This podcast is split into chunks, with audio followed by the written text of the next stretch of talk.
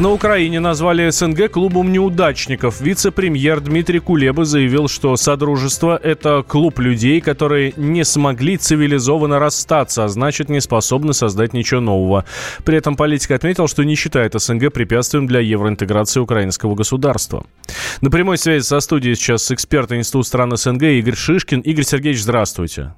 Здравствуйте. А можно ли считать Содружество народных э, э государств, Содружество независимых государств клубом неудачников? Это очень интересная позиция. Знаете, если открыть э, данные статистики, то получится красивая картинка. Берем 90-й год за 100% ВВП бывших республик.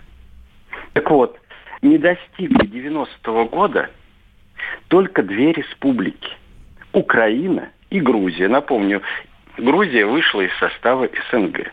Все остальные хоть не намного, хоть намного, но переросли 90-й год. А я напомню, что 90-й год – это был год кризиса советской экономики. Так вот, современная украинская экономика отстает от 90-го года на 40%. Это даже больше, чем э, в Грузии самое неудачное государство на постсоветском пространстве, по данным экономической статистики, это Украина, которая была, кстати сказать, на момент распада СССР одной из самых богатых союзных республик. Поэтому, как говорится, чья бы корова. А, какое значение сейчас имеет СНГ, чем занимается э, эта организация? СНГ в настоящее время, как и до этого, с одной стороны, клуб где встречаются и находят точки соприкосновения бывшие лидеры бывших союзных республик, как говорят там клуб по интересам. Но это, так сказать, одна сторона вопроса, а есть и другая сторона. В рамках СНГ заключено колоссальное количество э, договоренностей, которые регулируют взаимоотношения бывших республик на уровне предприятий и людей. А, пенсионное обеспечение, а, радиочастоты, железнодорожное сообщение и так далее, и так далее. Все то, что касается а, миллионов и миллионов простых граждан. Поэтому, кстати, когда Грузия в свое время, например, заявила громко о том, что она разрывает СНГ, После этого громкого заявления они с черного хода забежали и сказали, а давайте вот это, это, это, это, это мы все оставим, как будто бы ничего не произошло. Точно так же Украина многократно заявляла устами господина Порошенко еще о том, что выходит, разрывается СНГ, но за заявлениями так ничего и не последовало, потому что слишком это все выгодно, в том числе и для украинской экономики, и для украинских граждан. Угу. Да. А, Игорь Сергеевич, спасибо вам большое. Игорь Шишкин с нами был на связи, эксперт Института стран СНГ.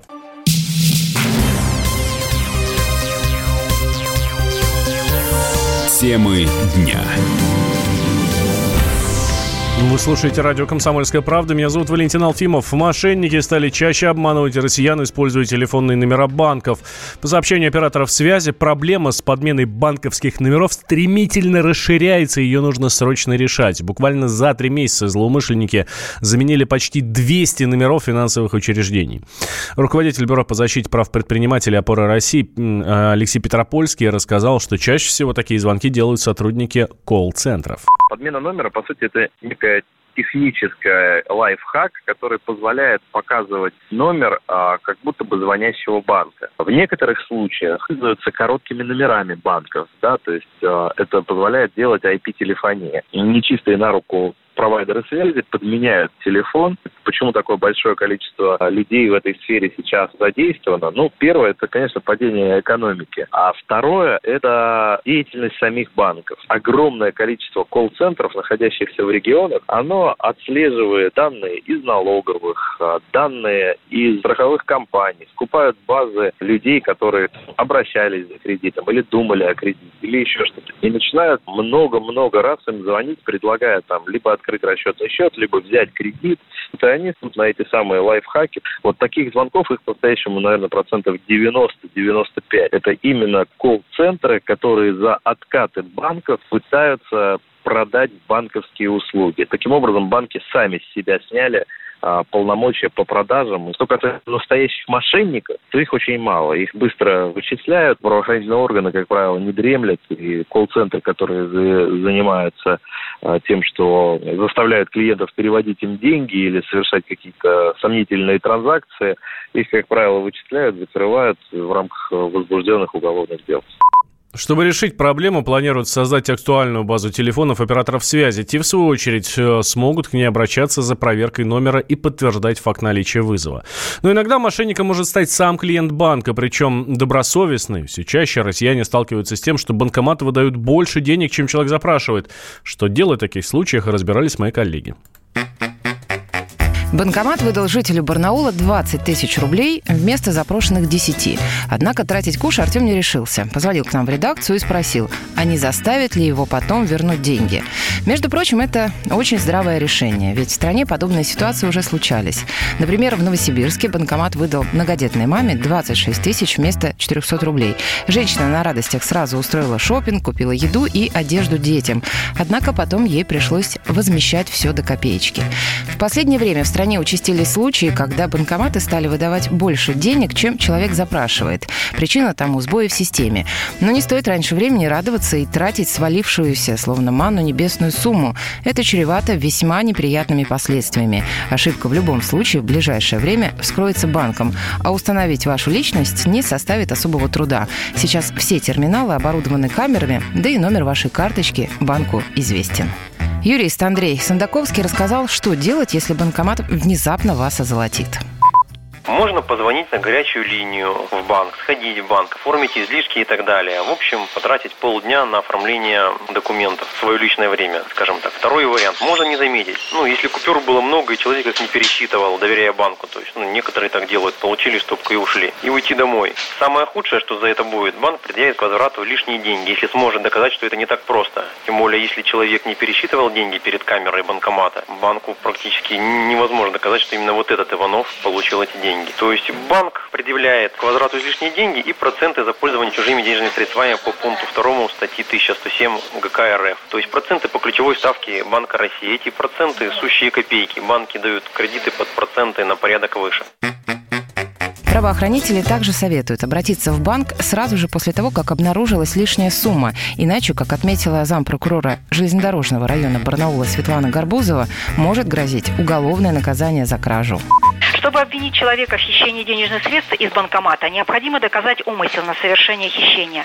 Есть множество нюансов. Была ли это ошибка банка, когда лицу вместе с установленной им суммой выдалась большая сумма, либо когда денежные средства уже находились в режиме выдачи. И тогда лицо их присваивает, таким образом он становится недобросовестным приобретателем, если он не вернул сразу эти деньги банку.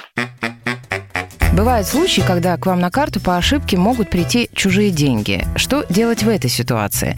Можно, конечно, погулять на широкую ногу, но имейте в виду, что с вами может связаться либо банк, либо человек, который по ошибке перечислил деньги на ваш счет. В таком случае придется все до копеечки вернуть. Конечно, если на вас подадут в суд. Правда, все это надолго, так как судебные тяжбы могут затянуться на годы. Однако потом, помимо основного долга, придется вернуть еще и проценты по ключевой ставке, а это около 7% годовых.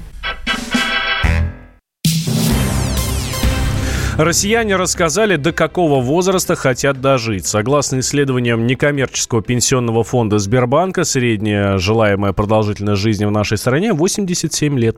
У москвичей и севастопольцев этот показатель выше 92 года. Жители Питера и Оренбурга оценивают свои возможности скромнее 85-86 лет. Эти цифры вполне достижимы, но не в современных социальных условиях, считает первый директор фонда ОМС Владимир Гришин. На показатель продолжительности жизни влияет масса факторов. И генная составляющая, это наследственность, и здоровье матери отца, это питание, экология и все прочее. Но есть ряд моментов социальных, которые тоже влияют на продолжительность жизни. В частности, огромная загруженность учеников в школах. Студенческие годы. Здесь мы видим малые стипендии, плохое питание, подработки. Они вынуждены тоже крутиться. Очень серьезный аспект, который сегодня обсуждается, это прожиточный минимум, минимум пенсионера, размер пенсии и все прочее. Представляете себе, 87 лет, но с 60 лет он же является пенсионером, ему нужно 20 лет прожить на ту пожилую стипендию, или, как я говорю, ну, или пенсию, которая есть у него на сегодняшний день. О чем бы я хотел сказать, что должно о продолжительности жизни говорить правительство. Серьезнейший аспект, который обсуждается, это Э, стрессовое состояние людей. Почему? Из-за заработков, из-за потери работы, из-за тех преобразований, которые мы прожили с вами последние 20-30 лет. Это только так кажется, но когда вы домой приносите не среднюю заработную плату, там 50-60 тысяч рублей, а всего лишь 15-20 тысяч, то какой здоровый образ жизни, какая продолжительность жизни? Это должен быть отдых, радость, наслаждение этими годами. А у нас получается выживание – в, в этот период, э, последнее там после, э, после пенсионного, так сказать, возраста. При этом в исследовании указано, что россияне не просто мечтают о долголетии. Больше половины респондентов ради него так или иначе заботятся о здоровье. 35% из них занимаются спортом или фитнесом, еще 58% придерживаются диеты правильного питания. В Минздраве напомнили, что через 5 лет уровень продолжительности жизни россиян планируют довести до 78, а к 2030 увеличить его еще на 2 года.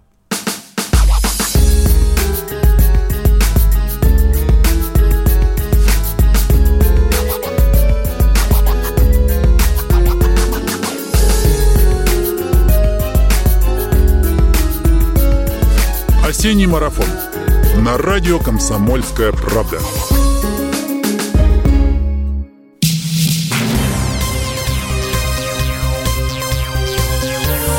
Темы дня.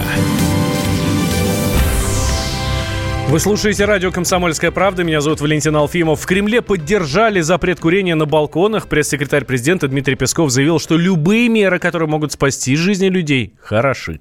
Кремле э, позитивно относятся к любым решениям, которые помогают спасать человеческие жизни. Мы знаем, сколько возникает пожаров, а многие из них весьма имеют трагические последствия, э, общественный резонанс. Поэтому любая спасенная жизнь оправдывает подобные решения но сейчас остались считанные единицы коллег, которые курят. В целом это весьма сейчас непопулярно. Непопулярно, что отрадно. А президент, вы знаете, он всегда не приветствовал курение, является сторонником здорового образа жизни.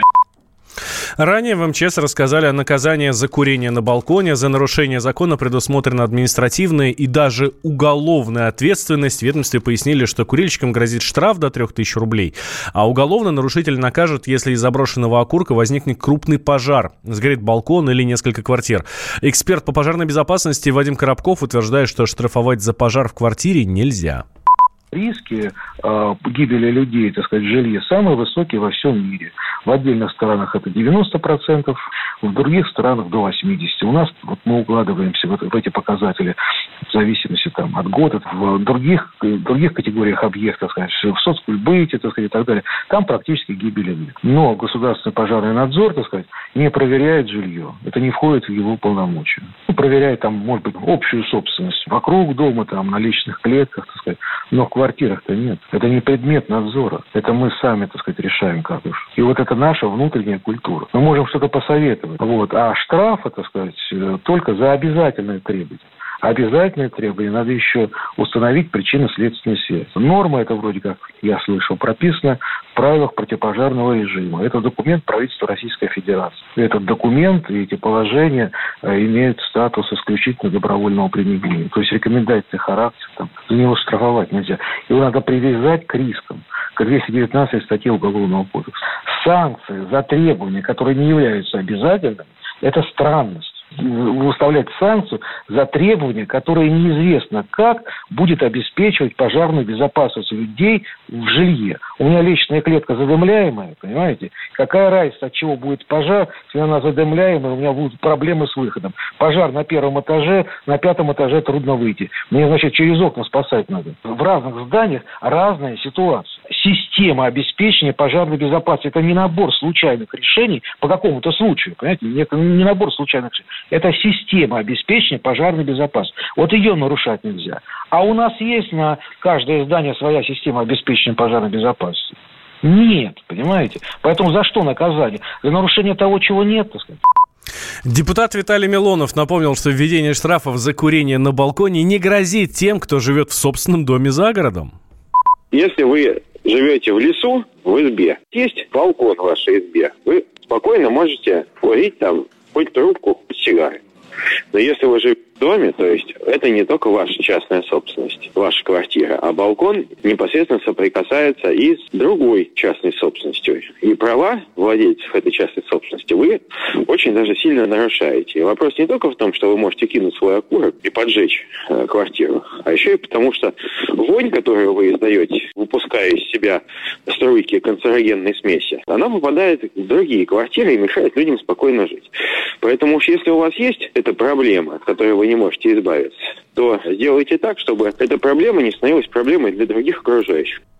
1 октября вступит в силу изменение правил, согласно которым огнем нельзя пользоваться в э, жилых комнатах домов, отелей, а также балконных, на балконах и на лоджиях. А под запрет подпадет также даже защ, зажженная сигарета. Еще одна новость, которая касается курильщиков. Минздрав хочет ограничить количество курилок в аэропортах. Их должно быть не больше двух на одну воздушную гавань. Вот по данным СМИ, ведомство предлагает, э, чтобы специализированные комнаты располагались в изолированных помещениях с непрозрачными прозрачными стенами и были оборудованы вентиляционными системами. Автор законопроекта о возвращении курилок в аэропорты депутат Сергей Боярский считает, что на, э, что на такое количество, что такого количества недостаточно, мало двух курилок на аэропорт.